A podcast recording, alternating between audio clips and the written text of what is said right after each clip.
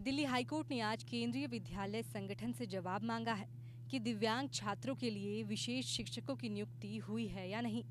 बता दें कि दिल्ली उच्च न्यायालय ने उस जनहित याचिका पर जवाब मांगा है, जिसमें कहा गया था कि ऐसे केंद्रीय विद्यालय हैं जहाँ विशेष शिक्षकों की नियुक्ति नहीं हुई है। दिल्ली हाईकोर्ट ने स्कूलों में नियुक्त किए गए विशेष शिक्षकों का विवरण देने को कहा है। बता दें कि इन मामलों की अगली सुनवाई अब 17 नवंबर को होने वाली है। याचिकाकर्ता द्वारा कहा गया था कि देश भर के केवीएस में 31 दिसंबर 2021 तक विशेष आवश्यकता वाले 5,701 बच्चे पढ़ रहे हैं। इसके बावजूद केवीएस ने आज तक दिव्यांग बच्चों की शिक्षा के लिए विशेष शिक्षकों की नियुक्ति नहीं की।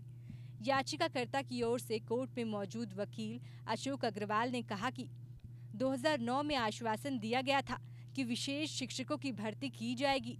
लेकिन दिए गए आश्वासन के बावजूद केवीएस ने किसी विशेष शिक्षक की भर्ती नहीं की याचिकाकर्ता ने कोर्ट से आग्रह किया है कि भर्ती के लिए नियम बनाए जाएँ और हर स्कूल में कम से कम दो विशेष शिक्षकों की भर्ती के निर्देश दिए जाएँ।